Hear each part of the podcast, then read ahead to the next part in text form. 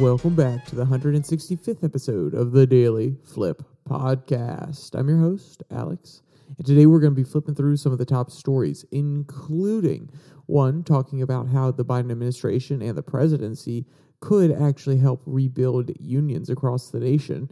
One going over Vivek Ramaswamy's plan in order to cut the you know bureaucratic state down, and one coming from an activist who is on the ground on the Democratic side of the aisle, providing insight for his party. And of course, we will end today with our daily delight, a story meant to leave you feeling positive and ready to take on the day. Now, that's enough rambling for me. Let's jump in to our daily debate.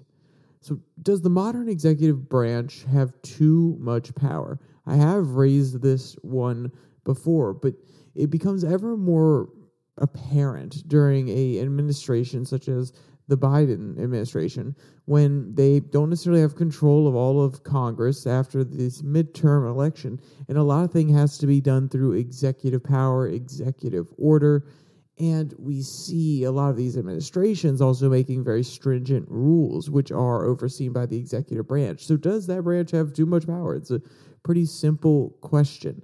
I want to hear everybody's opinion because it has been expanding for basically our entire lifetimes. If you're a part of Gen Z, most of the boomers' lifetime as well, ever since FDR and Woodrow Wilson set us on that path. All right, so let's jump into our first article, which comes from In These Times How the Government Can Help Build Industrial Unions. So, no matter what your opinion on unions are, you can't deny that this has been a very, very important year for them. We have the SAG AFTRA, we have the writers, we have UAW, we had UPS, we also almost had the rail industry with their unions strike as well. So we've had lots of strikes, lots of unions trying to influence their industries and really fight for their members. So Biden is obviously a pretty pro union president, and some are arguing, well, this is why you're seeing all this because Biden's not going to step in and try to bust up these unions. He's not going to do the Ronald Reagan move, which is if those airline pilots or the waitresses, sorry, they're not waitresses. I believe that they are stewardesses. I believe that's the proper name nowadays. They're not going to, you know, the government's not going to come in and break them up if they decide to strike. So that's why they're probably using this moment. And also, inflation is really high, so it's putting pressure on these unions in order to fight for more benefits or more pay for their members so that they don't get lost during this time of high inflation. And also, they've been weak for a while, so this is the time, ever since 2008, if not before. I mean, there have been some different strikes across the industries, of course, and the railroads is a, a good example, but they started to pick up during the Biden administration too. So some would argue, yeah, this is a really pro-union uh, administration. The NLRB is making it easier for unions to form if companies try to trust bust against them. But this article is saying, no, no, no. The president, the executive branch, can do even more for unions. But let's really describe the union power and what this current moment of unionization, of union influence looks like quote, taking Biden's pro union bona fides as real, it is common sense for organized labor to push him to activate the levers of government as far as humanly possible to strengthen unions before he is replaced by a surely awful Republican. The highlights of Biden's first term have been historic public investments in infrastructure and aggressively pro labor NLRB that has begun to do the long task of bending labor law back in a helpful direction. If Biden wins the second term, the labor movement should think about pushing for direct material support for itself in a way that neither it nor the White House seem to have considered so far. So there's a little bit more to this quote, and we will you know, go on to talk about it. But you see what they're doing here. They are saying, Biden, we know you're pro union. You have shown to be pretty pro union during your time in office. You have been, as he claims, the most pro union president in a generation.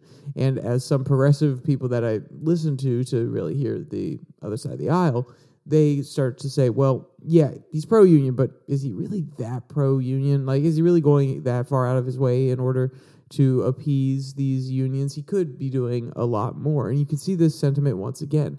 And it, it does bring up the idea that once you give in, once you try to help out this one side and you recognize how important they are to your voter base, some people will try to leverage it. If you claim to be the most union friendly president and there's more room for the unions to gain a little bit more power, there's more room for different types of policies that would benefit them even more, then you basically give them leverage to say, oh, are you really pro union? Will you go this far?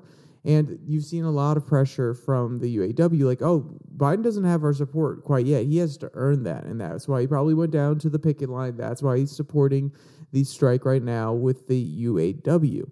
So, yes, he has been more pro union than past presidents. And yes, from if you're a Republican listening to this or you're someone on the other side of the aisle, like he has already done so much for unions. But if you're on the progressive side of the aisle, you're like, yeah, he's, he's done a little bit for unions, but he could do way more. And the author goes to give a little bit more context of the current situation. Quote, the miserable 6% union density in the private sector means that reasons for unions to think industrial today are pretty scarce. But there are pockets of American business where union density is high enough that you can see the industry wide effects of union power. Hollywood, Nevada casinos, airlines, these are all places where middle class jobs exist only because unions have gained so much power that they can credibly threaten to disrupt an entire industry. End quote. And this is really one of the fundamental, or the, the disrupting of the industry is a really fundamental part of this argument. You'll have lots of people on the left say, well, this is exactly how unions lever their position in order to gain a little bit of concessions from the people in power. They collectively bargain and they say, We are one block and we can shut down your industry. We can limit your profits. We can restrict what you can do by stepping off. And then, of course, Republicans, they're sitting there saying, whoa, whoa, whoa, why would we want to give the employees so much power as to knock down an entire industry? Why would we want to punish the business owners who may not be able to necessarily do anything or maybe trying to keep some of their profits for themselves. Why should we allow the workers to have so much power in order to control the outcome or direction of the industry? And some people may think that is a, a little harsh, and some people may think that the progressive position is a little harsh, which is you're giving power to the people in order to screw over the employer. So there's you know back and forth on both sides. Uh, both sides can see or have their opinions on what is too harsh, but that is really what is at the root of this idea, which is should you be able to completely cripple an industry united as a working union, or should you not be able to do it? That is really, really what's part of it. And I think that some people have really mixed opinions about union power in America because they grew up in a time when unions were really, really popular. Maybe their parents were even a part of them, but then they lived through a Reagan time when the economy was booming there for a little bit and he had a really anti union stance. And we've kind of had limited union power since then. So they've also seen an economy un uh, affected by major union policy or major union control. So people that are a little bit older have a mixed bag. Our generation hasn't seen many very active unions. We only really know them in theory. A lot of the big companies, Starbucks, Tesla, Amazon, they don't necessarily have unions. They actually actively, I don't want to say fight against it, not like union busting, but they definitely pursue tactics to not have unions pop up. So our generation doesn't necessarily know everything. We know about unions in theory, but we haven't necessarily seen these huge movements that can really shift how our generation thinks about these. So that's why this UAW strike, the UPS strike, all of these in this pro union presidency with Biden, it will define the policy that people in Gen Z, this generation, take. If they see the UAW strikes and they're not looking for a new car and they see that the strikers came away with more money, like the UPS guys, they may have a, a positive opinion. Maybe they have a family member who works in one of those plants. But if they have a strike and it keeps going and then car prices go up because there's a limited supply and Gen Z people who are coming right out of college or you know need one for a job they have to go to a car dealership and have to pay more money in order to get that car they're probably going to not be happy with the current union strike. So this is going to be a time that really defines how this generation thinks about unions, in my opinion, because it's the first time that we have seen such activity. And also, we have a president who, if he gets in for another four years with his sort of protection of the unions and everything he's done so far, we may see even more unions pop up because of his NLRB stance but also more strikes because they realize that the president will back them and he won't step in and actually end their strike, like he did with the railroad workers, because he was afraid that everything would uh, get shut down and that it would actually be much more painful. That strike would be much more painful than the benefits that it would bring to the workers, which is one criticism of Biden. And that's why it's hard to really say that he's the most pro union president ever. That's what the progressives point out. It's like, no, no, you actually stepped into the negotiations between the railroad union and the railroad companies, and you didn't actually fight for their pay time off. So that is one criticism that people level at him from one side of the aisle. So, how does the government move forward and actually increase the amount of private sector unions because that's what this article is about. It's proposing, you know, tactics or different styles of governance that the Biden administration, the executive branch, Congress, legis- the legislator could impose in order to make a more union friendly, if not more union dense economy. Quote, the most meaningful thing would be abolishing right to work laws altogether and creating harsh penalties for unfair corporate union busting tactics but that would mean passing a transformational bill like the PRO Act, which will likely never get through Congress as long as the filibuster exists. The NLRB may make it marginally easier for unions to organize, but the White House cannot change the basic truth. The UAW will have to find a way to win big. Costly, time intensive union drives at big factories owned by well capitalized companies in poor right to work states where the workers are being squeezed by local politicians and employers alike. Can such union drives be won? Yes, moreover, they must be won, or worker power in that industry will go away. Simple. There is a big difference between hard organizing campaigns and an impossible one. If hard union organizing campaigns w- were never successful, America would not be or would not have any unions. If we take the hostile political landscape and inevitable union busting as a given, large scale organizing becomes partially a question of resources. The UAW must be able to train and pay a lot of good organizers and put them in a lot of places for a long time to build successful campaigns in these conditions. So, if you notice here, obviously they have two different approaches here. One is governmental and one is not. I want to talk about the more governmental one just because it's not necessarily as feasible, but they are giving a policy prescription, which I think is more interesting to talk about than, oh, go on the grassroots and organize. Because unions have been doing this for a long time. They've had a long and hard road doing this in lots of different factories. But there is something a part of the political agenda that they're pushing that actually would make it easier, which is abolishing right to work states. So I'll tell you now, I was born in Virginia, which is a right to work state. So I, I grew up underneath these policies. I, my family, uh, you know, we're fortunate enough that we had a, a, small business. So we, I also got to see this implemented. You know, working there during the the summer. I never heard any union talk, and even if I did, I was a little too young to probably understand it. So there's this idea that in right to work states, they're actually undermining the unions and they're purposely doing it. Corporations are purposely moving their plants there in order to stop unionization. And that is 100% uh, true. Companies are doing that in order to get away from cities and towns and different states that don't actually have right to work laws. But right to work laws ensure that a member of the company does not have to be forced into joining a union. They don't have to pay union dues if they do not want to because they're not a part of the union. They just don't want to be part of that organized. They can keep working when strikes go out, which can be very devastating for the union workers because, hey, okay, we're going on strike and then half of the plant population is still working. So they don't necessarily, the companies don't necessarily feel the pain as much. But remember here, they're trying to make it seem like it is only a big business oriented law.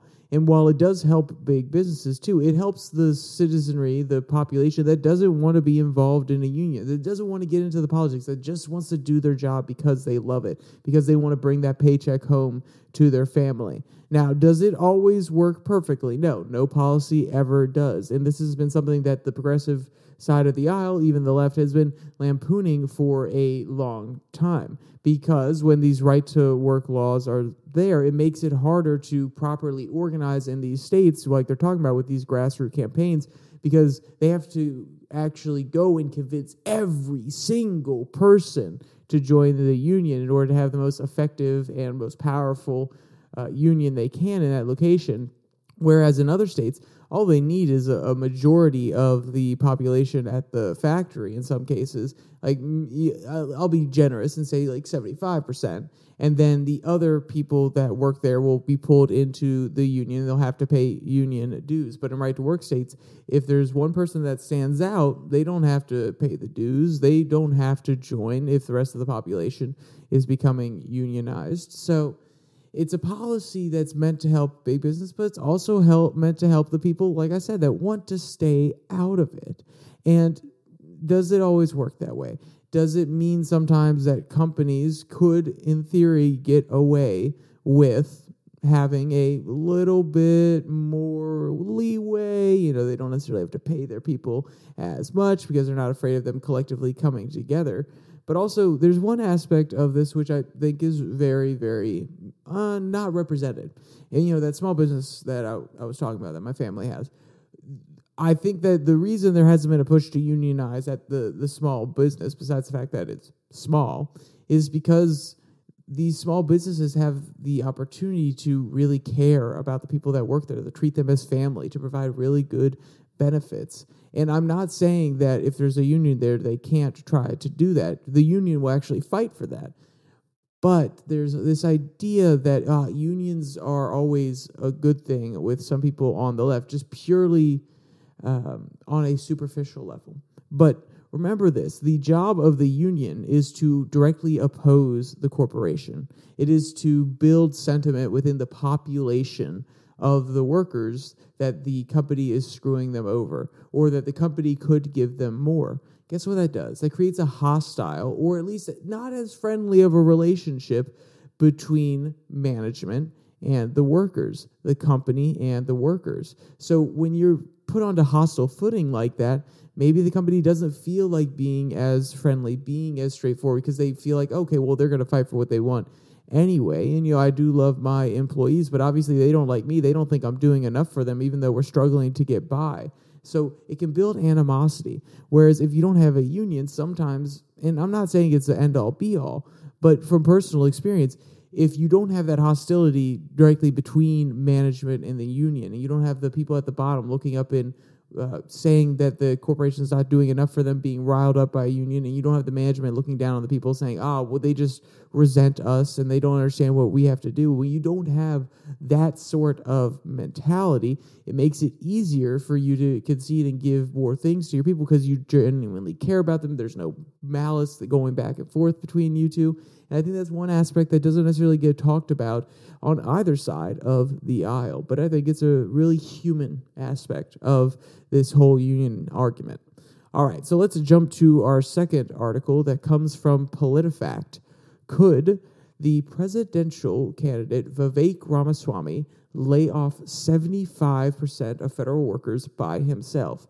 So, you obviously heard this claim at the very first debate from Vivek Ramaswamy, and even before that, he was talking about it. Surprisingly, uh, just so you know, I'm recording this on Thursday morning, so the debate happened yesterday on Wednesday night. Surprisingly, he didn't bring that up as much. He was being a little bit more politician-y. You know, I first heard that criticism from some of the you know, Fox talking heads who were trying to obviously shape our opinion. And I was like, I was pushing back. I was like, I guess you could say politician. I think it just a little bit more unifying. Like he was adjusting his strategy because he obviously came off as too divisive last time.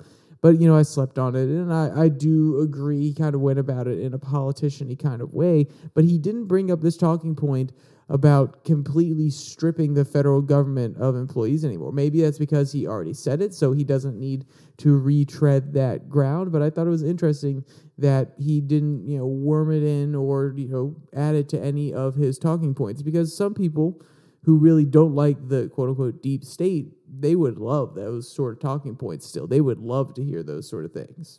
So he released a position paper that is meant to outline how he can go about doing this, and lots of people tried to refute it. Let's just jump to a quote from the article. Quote, in a position paper released in mid September, Ramaswamy called the administrative state a, quote, unconstitutional fourth branch of government. He asserted that he could single handedly gut the federal workforce if he wins the presidency. Quote, we will use executive authority to shut down the deep state, Ramaswamy, Sweat, Ramaswamy said in a September 13 speech at the America First Policy Institute in Washington, D.C., whose top officials include former Trump administration officials, including Linda McDonald, and who headed the Small Business Administration, Larry Kudlow, who was the National Economic Council director, and Chad Wolf, who was acting Secretary of Homeland Security. Legal experts are dubious of his interpretation. They said sweeping cuts need to be approved by Congress and not accomplished by presidential action alone. End quote. And this speaks to the executive power that I was talking about a little bit earlier. Is it too much of an overstep by the executive branch in order to have the power to fire all of the other parts of the executive branch that are using too much executive power. It is a very interesting philosophical, or at least, you know, if you want to be principled about principled about it, opinion, which is okay. So, do we want to give the executive so much power that they can fire everybody in order to limit executive power, or do we want to limit executive power in order to restrict them from limiting the power of other executive branches. You can see it's a little bit confusing, but you can see where I'm going with with that one. I hope it, it's an idea that sounds really, really nice. And to be honest, I do not know all the legals in it, legal in and outs, and I will present the counter argument from some of the people who say that he can't do it. Vivek basically goes forward and says, "Well, there there was a law that was passed in you know, the 1980s that says the Ramaswamy, if he's president, could appoint director heads who can choose what the workforce looks like and can fire people. And if those director heads don't actually comply with his mandate to fire part of the population that works underneath them, then he can replace them. And, you know, it, it sounds pretty superficially pretty good. I, I don't necessarily know if he'll be able to fully shutter agencies I think that will be extremely tricky, especially when Congress passed into law that these agencies should exist and then left up the creation and implementation of them to the executive branch, because that's how agencies work, such as the EPA. So we'll see how that one goes. And I still love that he's trying to swing for the fences here, you know, these bold claims, but it does feel to me even if even if he could just outright fire people it feels like 75% is a high number. I would even say 50% is a high number because you'll come up with realities that okay well some of these you know places they do really critical functions of the current american system and how can we eliminate them without causing a massive ripple effect? And I think that Ramaswamy, based on his switching from debate one to debate two and how he is constantly shifting, how he is constantly trying to listen to the base and appeal to them, which is not necessarily a bad thing. That's what politicians do. But when critical functions of the government are affected and then people get mad, I think he'll come directly up against the wall, which is public popular opinion. And then guess what? He'll probably cut and run on some of the restrictions, or he'll try to say, oh, no, no, no, I promise it, it will be fine, guys. I promise you know, he is an executive, so maybe he's, you know, faced public backlash in the past and he's able to put up with a little bit of dissension. But I don't know. It's not how he's running his campaign. He seems like a person that wants to try to cater to the base. And yes, he's willing to say some hardline things, but his base is what he wants to cater to, and he's constantly listening, working on his appearance, while you know still being a little bit roguish. But you know he kind of hemmed it in this time because a lot of the criticism la- criticism last time was he was being a bit abrasive, and he really wants to appeal to the people. So the second he goes through with this policy and he gets some backlash, we'll see if he would actually go through with it, if he'd be able to stick with it. I don't know. Just based on what I've seen currently, I don't think he could. But what are the counter arguments against this? Quote, Creating and maintaining federal departments is a joint process involving Congress and the president, Keefe said. Congress isn't a private sector style board of directors, he said. It shares policymaking authority with the president, and the president cannot act unilaterally. A president might want to eliminate agencies, but to do so, the president would need Congress's approval. A president might want to eliminate large numbers of employees, but here again, that would require an act of Congress. That was Anne Marie Lofaso, a West Virginia University law professor. She says she's a bit skeptical about Ramaswamy's argument that it would win in court. End quote. So you can see lots of divisiveness here, lots of back and forth opinions. Ramaswamy thinks he is legally able to do it, and other people are saying it's probably not likely. I feel as though there's a, a, tricky middle ground here. I think if it went to the Supreme Court, Ramaswamy may be able to get away with it because while Congress and the executive are meant to be checks on one another, I would say they should be checks on one another in a pure constitutional sense. They should be checks on one another for expanding the power of the executive and the power of Congress. And even if Ramaswamy is taking a little bit more executive power, in order to limit the power that that branch has overall, I think there could be a not saying it, you know, truly based in lawfare or in the Constitution, but simply in the principle of the matter that he's actually limiting, he's using the executive power to limit his agency, not expand it, and therefore he's actually bypassing the checks and balances that the the power balance between Congress and the executive. Maybe, maybe uh, that one just kind of popped into my head. So you know, if it sounds crazy, if you're a lawyer, throw it down there. Tell me why I am so wrong, or if uh, you're a lawyer and you think I'm right, tell me why I'm so right. I I'd love that one too. All right, let's jump to our final article. It will be a really quick one. It comes from Daily Kos. Bill Hunn, a progressive Democratic activist, has a message we need to hear sooner rather than later. So this is obviously talking to a more democratic base. Uh, it actually comes from Daily Kos, you know, where they stand. At least if you've listened to some of the past podcasts, you'll know the angle that a lot of their authors take. But this is a progressive activist who's on the ground talking to people, and he's trying to give a warning to the Democratic Party about the upcoming election. Quote, I am a progressive activist journalist. As a former engineer and software developer, I love numbers, statistics, facts. Mixing politics with these skills makes it clear that economic policy has prompted, or that is prompted by progressives, are much more superior mathematically than all the machinations from the corporate centric narrative that antiseptically enslave the American worker and the working class and the middle class. He goes on to shout out his radio show and then he says, quote, I visit directly with people, Democrats at Democratic clubs, and socially with people of all ideologies. Unfortunately, what I find is that the party leadership rarely gets the pulse of its base correctly. And this is really something that people have been alleging for a long time, both Republicans and Democrats. They are out of step with their base. They are in their Washington bubble. They're not on the ground listening to people. And of course, there are senators, there are congressmen that are doing it, but there's been a long term criticism of the party as a whole that they are not in line with the base that is supporting them. And Hun has some pretty strong words about why they need to wake up. Quote, the bipartisan infrastructure bill was a net positive. But had it not been biased to big business, it would not have been a bipartisan bill or passed for that matter. It benefits the business class more than the average citizen. They should also be concerned about wage growth disparities, with the average seeming positive, but many people not experiencing significant increases. The problem of policy making favoring businesses over citizens has and must be underscored.